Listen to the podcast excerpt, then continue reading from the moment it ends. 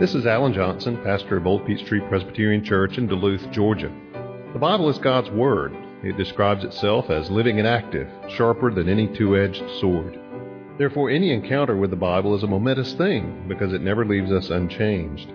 My prayer for you as you hear this message is that the Holy Spirit will use it in your life to inform your mind, to feed your soul, and to help you grow in your faith in Christ.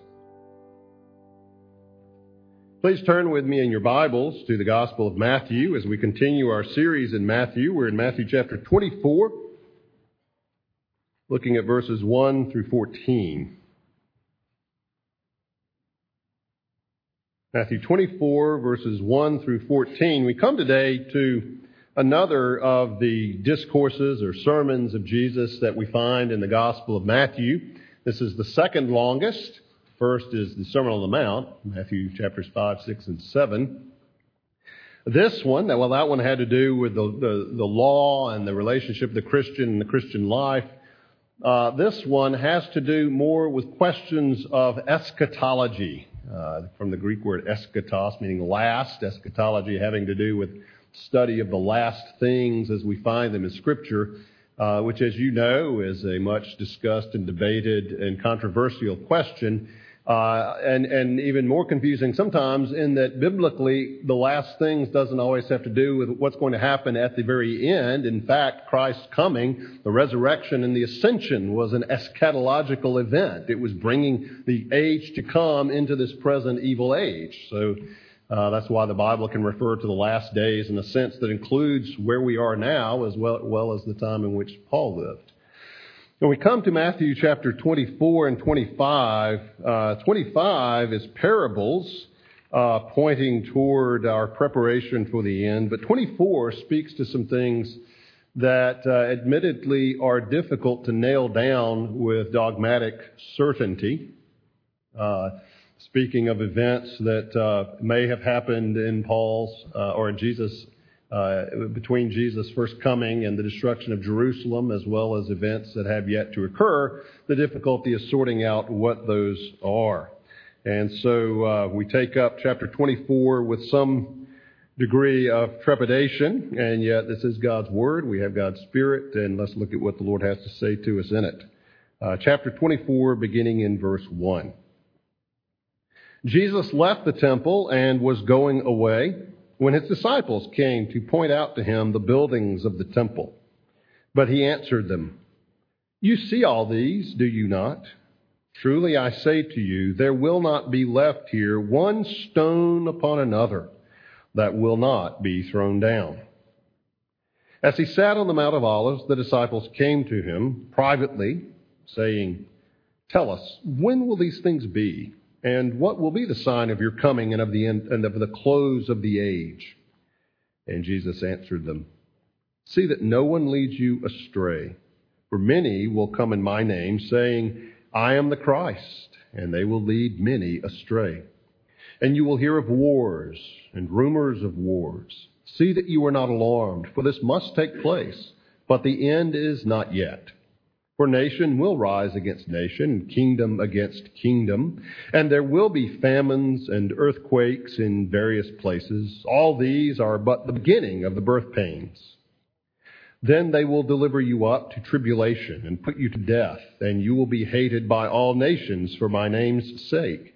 And then many will fall away and betray one another and hate one another, and many false prophets will arise and lead many astray. And because lawlessness will be increased, the love of many will grow cold. But the one who endures to the end will be saved. And this gospel of the kingdom will be proclaimed throughout the whole world as a testimony to all nations, and then the end will come. Let's pray. Father, we do turn to you for wisdom, for this is your word, and you knew what you meant to say here, and the difficulty is not in your clarity, but in our fallen understanding. And so, Father, we pray for you to open our eyes, to lead us in the truth. Help me, Father, to say only that which is accurate and true. And Father, I pray that you will bless our time and study of this portion of your word in the coming weeks. And we ask it in Jesus' name. Amen. I can remember uh, when I was much younger discovering a classic on my parents' shelves. It was Hal Lindsey's The Late Great Planet Earth. It was exciting reading. In fact, I'm not sure I slept much that night after delving into those riches. Well, I was not surprised to discover I wasn't alone in that experience. Lig Duncan, who's the pastor at First Presbyterian in Jackson, Mississippi, describes coming across a copy of that book when he was about seventh or eighth grade was all excited about it. In fact, shared it with a, Baptist friend of his who had not made a profession of faith, and the Baptist friend came back the next week, told him he'd professed Christ and been baptized. So the book has uh, certainly done some good there. That's a good thing. He went to his pastor and shared it in all excitement and was uh, somewhat dismayed to discover his pastor did not share his enthusiasm over, over the book, uh, but in fact uh, gave him a different view. He said he had, had to point out that he thought his pastor's view was much more boring than that of Hal Lindsey. And some of you, if you're looking for Hal Lindsey fireworks from Matthew 24, might be disappointed to discover that my view is probably a little more boring maybe than what you were hoping for. But as Lig Duncan uh, discovered, and I did, and I hope that you will too, that the theological truth of this passage uh, is not weighed by whether it's exciting or boring, but by what the text says. And so we trust the Lord will lead us into that. We begin in verse 1 where it says, Jesus left the temple and was going away. And I don't see how you can help but find something symbolic in that gesture that goes beyond simply saying Jesus has left the building. Uh, when he just before in chapter 23 had been pronouncing woes on the leaders of Israel for their hypocrisy and for their sin, and the laments in verses 37 through 39, uh, the resistance of Jerusalem and Israel to him and then says in verse 38, See, your house is left to you desolate. And last week we looked at a couple passages from Jeremiah that Jesus may have been referring to. And this morning, the passage from Ezekiel indicating the presence of God going out of the temple.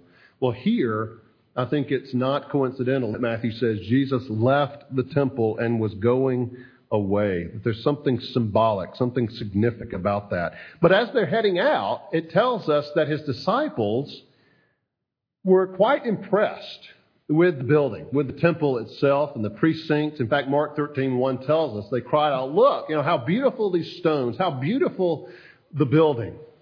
It's not they hadn't seen it before. It's just they, they were overwhelmed with the beauty of it, and perhaps, in light of what Jesus had said, thinking, How could this ever pass away? How could this not stand forever?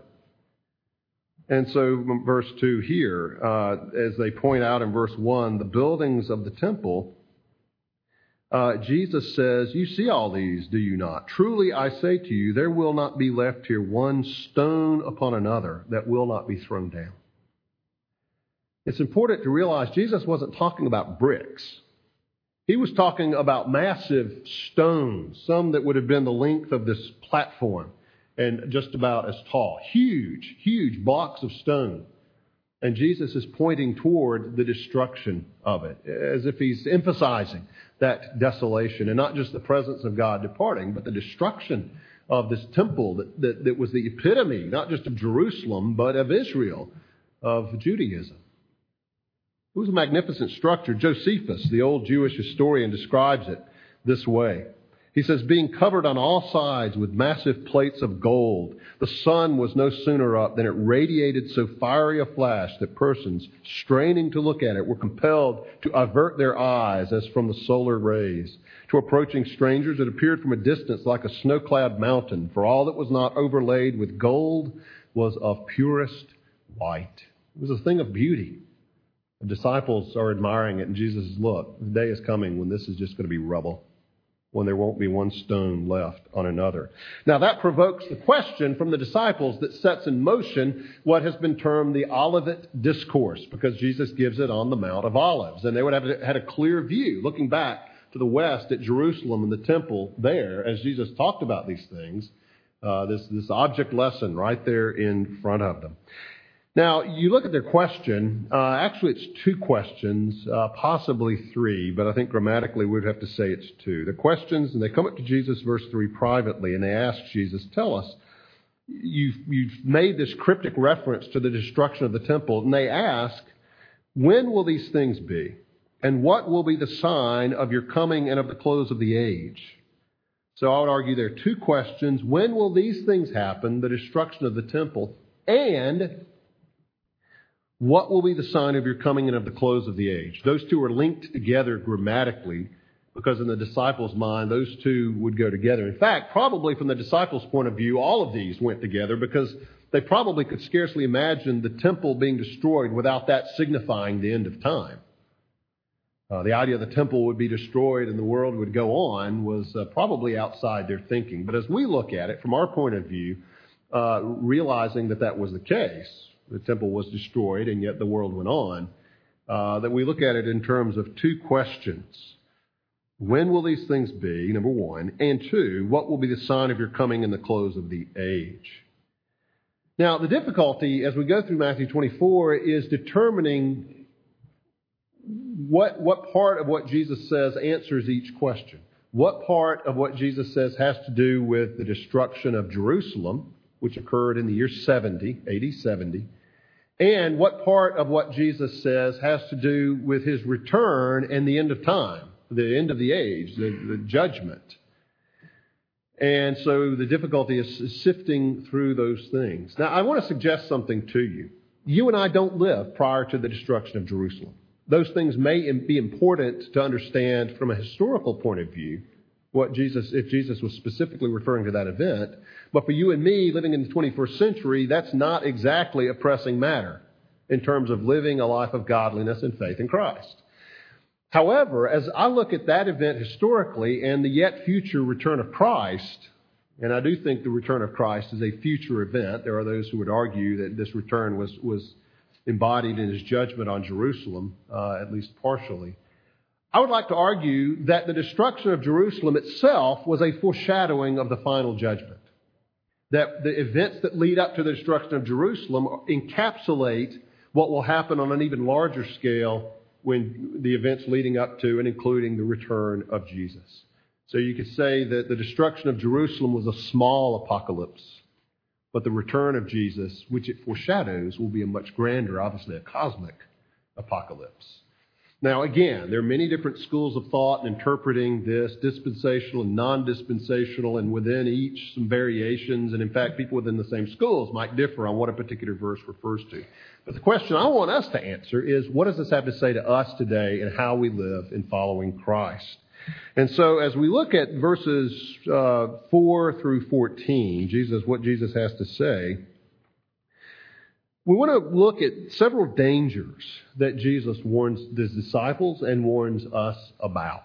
Several dangers to be on guard against uh, that have to do with living now between his first and second comings as we do. Well, what are those dangers? As I ask Jesus these questions, he refers to some things that are a peril to his disciple first thing that he mentions, the first danger, is the danger of false messiahs. The danger of false messiahs. The danger of being led astray. Look at verses 4 and 5. First thing Jesus says, Jesus answered them, See that no one leads you astray. For many will come in my name, saying, I am the Christ, and they will lead many astray. And again in verse 11, Many false prophets will arise and lead many astray. Now, there were those in between the time Jesus said this and the destruction of the temple who came as false prophets uh, and, and were a danger to the people of that time.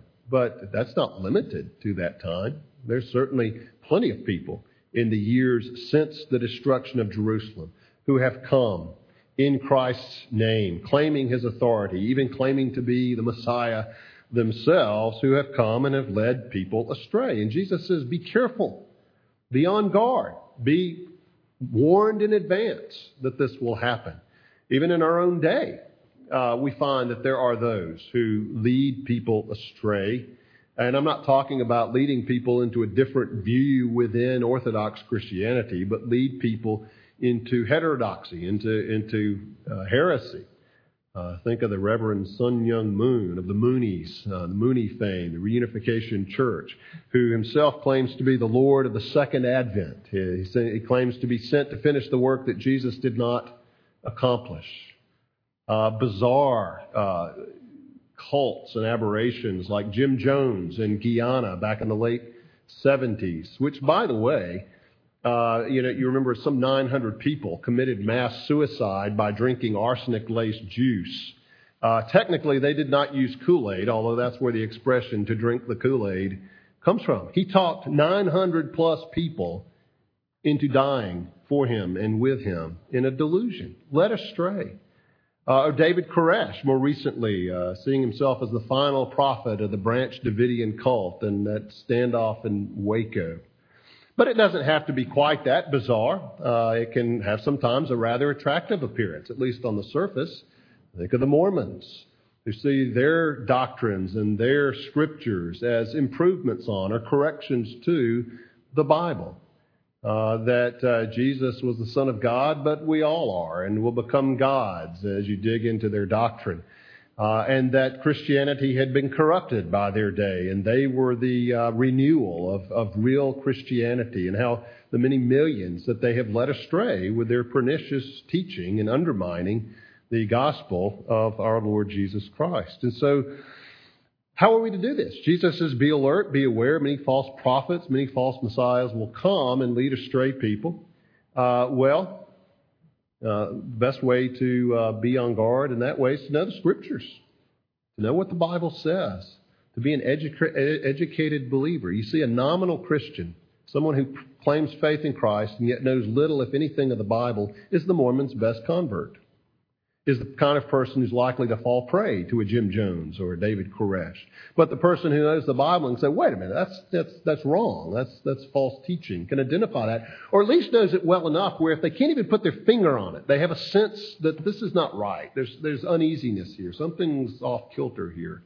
Is a person who is able to heed Jesus' admonition to beware of false messiahs. Now, perhaps there will be an intensification of that kind of thing before Jesus returns. Uh, either way, Jesus' instructions stand. Just, he says, see to it that no one leads you astray. Be aware. And as we know the scriptures, we're able to be on guard against that kind of thing. So, false messiahs is one danger Jesus warns his disciples against. He warns us against. Another danger that he has here is that of panic over calamities. Panic over calamities. Look at uh, look at verse 6.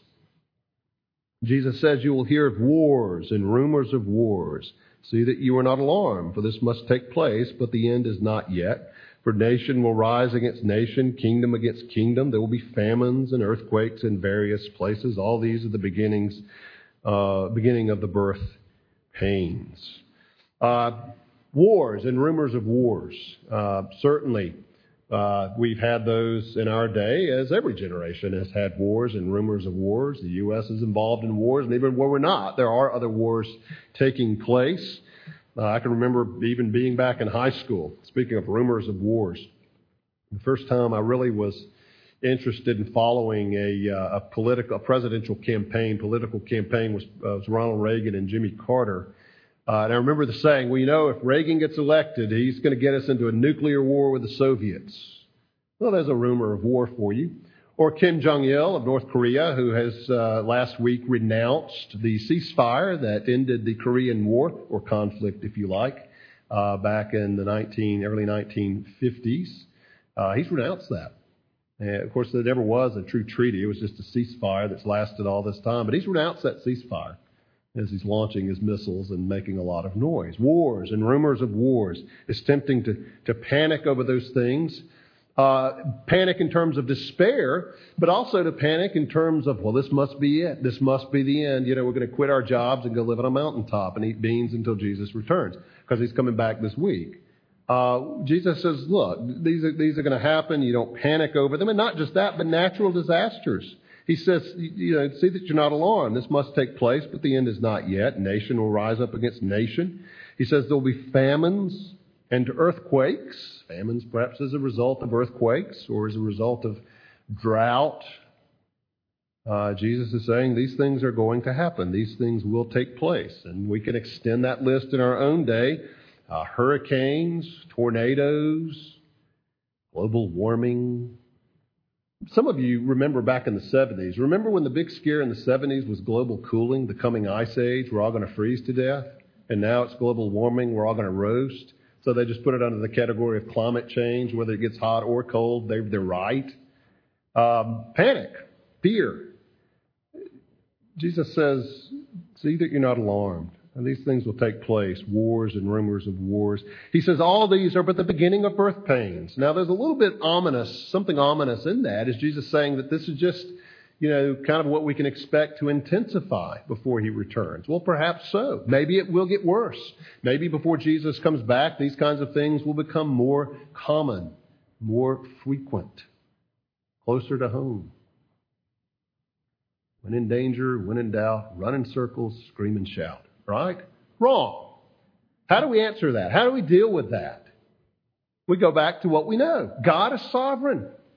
There's nothing that happens, whether it's a war, rumors of wars, famines, earthquakes, global warming, whatever it is, outside of God's sovereignty. God rules. He's the God of the covenant with, with Noah. You know, that season will follow season. Day will follow night, will follow day. He, he, he still reigns. The world isn't spinning out of control. We go back to our doctrine, to our first principles, to what we know. Jesus says, see that you're not alarmed. We're not panicking like the rest of people when these things happen. We remember that God is sovereign. And so that's another danger Jesus warns us about. Certainly false messiahs with false teaching, false doctrine who could come and lead people astray uh, the danger of panic over various things that happen in this world, that happened in their day, that happened in ours, and have happened over the years ever since, in between. Then there's a third danger that Jesus warns his disciples about that certainly has applied over the years and applies to us today. That danger is the persecution of Christians. And we see this in verses 9 through 14. Jesus says, Then they will deliver you up to tribulation and put you to death. You will be hated by all nations for my name's sake. Now, as we look at these things, uh, we need to recognize that uh, this isn't the only place where the Bible warns us against the reality of persecution. Uh, 2 Timothy 3 tells us that all who desire to live godly in Christ Jesus will be persecuted. And we should not be surprised by persecution because Jesus tells us here the reality of it. I love the way the uh, Bible scholar Leon Morris puts it. He says this It's one of the things that puzzles Christians in every age that although they're doing their best to love God and their neighbor, to put into practice by ministering to whatever needs they discern and those they encounter on their way through life, that they are so often the butt of ridicule and the objects of hatred. Why is that? Well, it's because of the basis of persecution.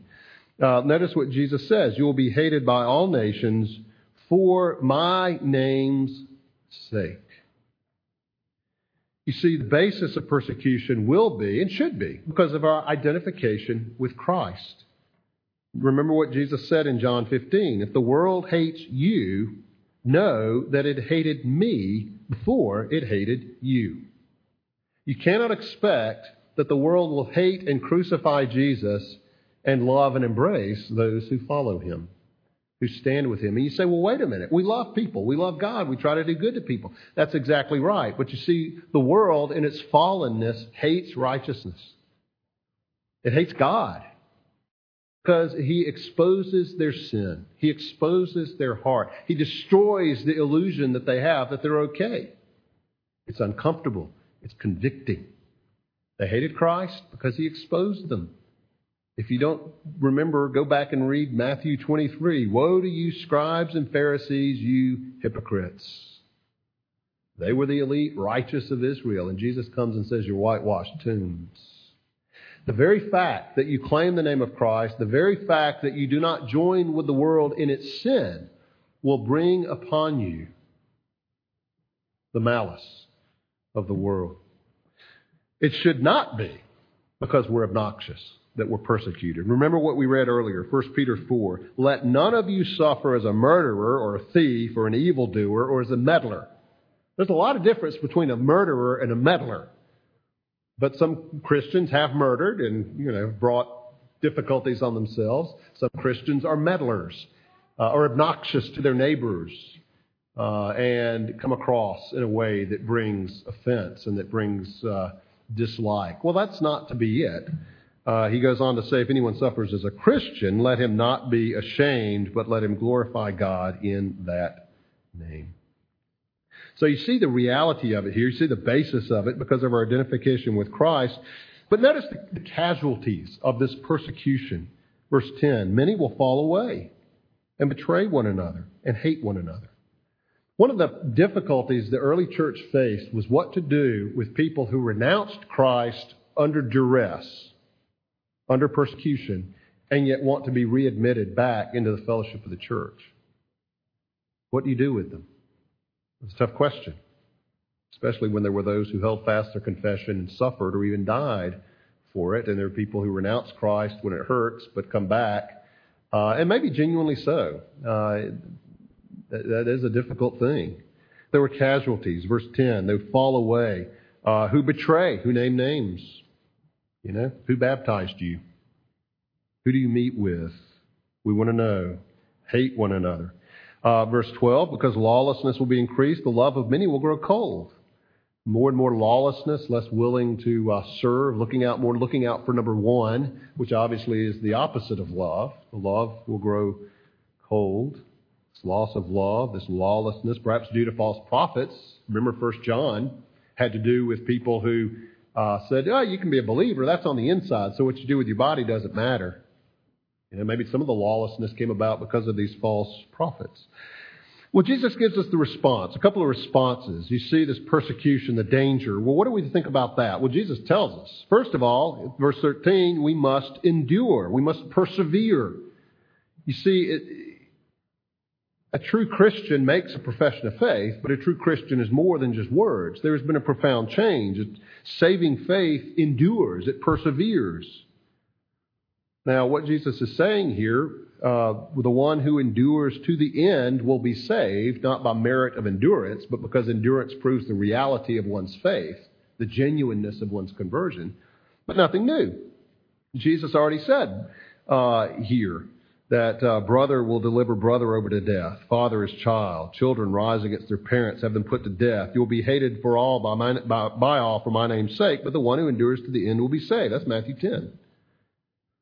And the stakes are high here. 2 Timothy 2. If we endure, we will also reign with him. If we deny him, he also will deny us. But also so is the encouragement. Hebrews 12:3 Consider him, consider Jesus, who endured from sinners such hostility against himself, so that you may not grow weary or faint-hearted. Many a Christian was found his or her spine steeled and strengthened in persecution by the very thought of what Jesus suffered for him. You and I will never suffer anything to compare with what Jesus suffered for us. And that's what he says here. The writer of Hebrews, think about Jesus and what he suffered so that you don't grow weary or faint hearted. So we do need to endure by the grace of God, by his help, to stand even when it may be difficult to do so. Whether that means, you know, being burned at the stake or being made fun of in the classroom or being shunned in the office, whatever that might be.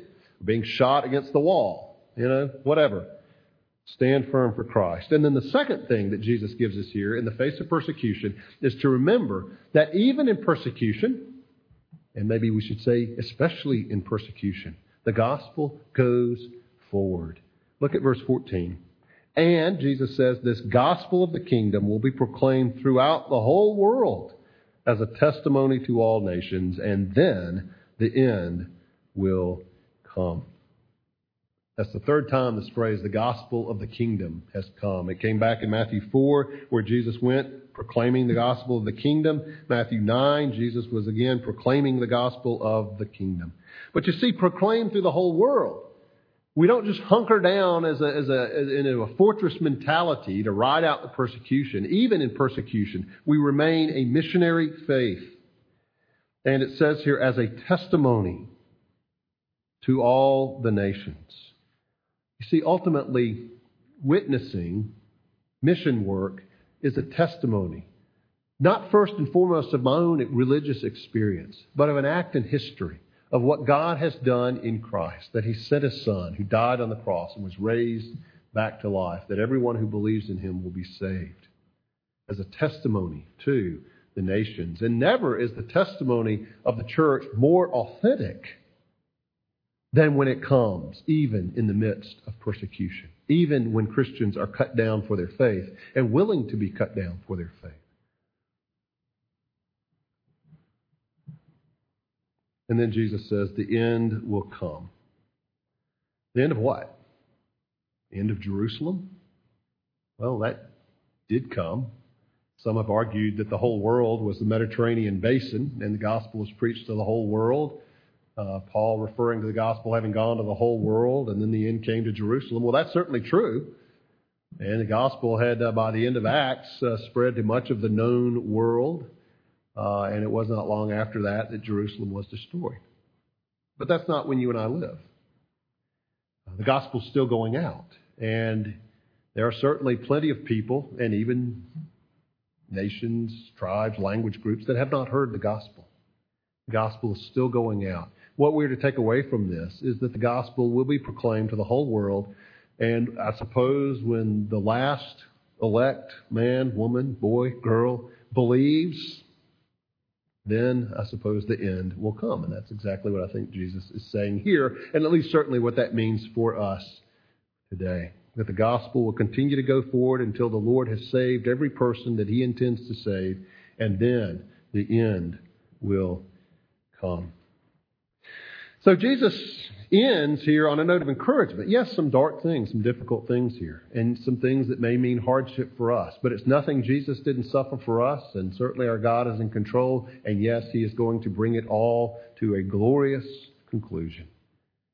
And so God's word to us this morning from this text is to endure, to persevere. Don't be led astray, but persevere in the true gospel of our Lord Jesus Christ and be busy in the callings to which God has called you with the gifts that He has give, given you to be about the work of advancing the kingdom of our Lord Jesus. Let's pray. Our Father, we thank you for this portion of your word, and we do pray uh, that you would take your word and help us to understand it and to live by it, to be encouraged by it, because, Lord, we know that you reign. And we pray in Jesus' holy name. Amen.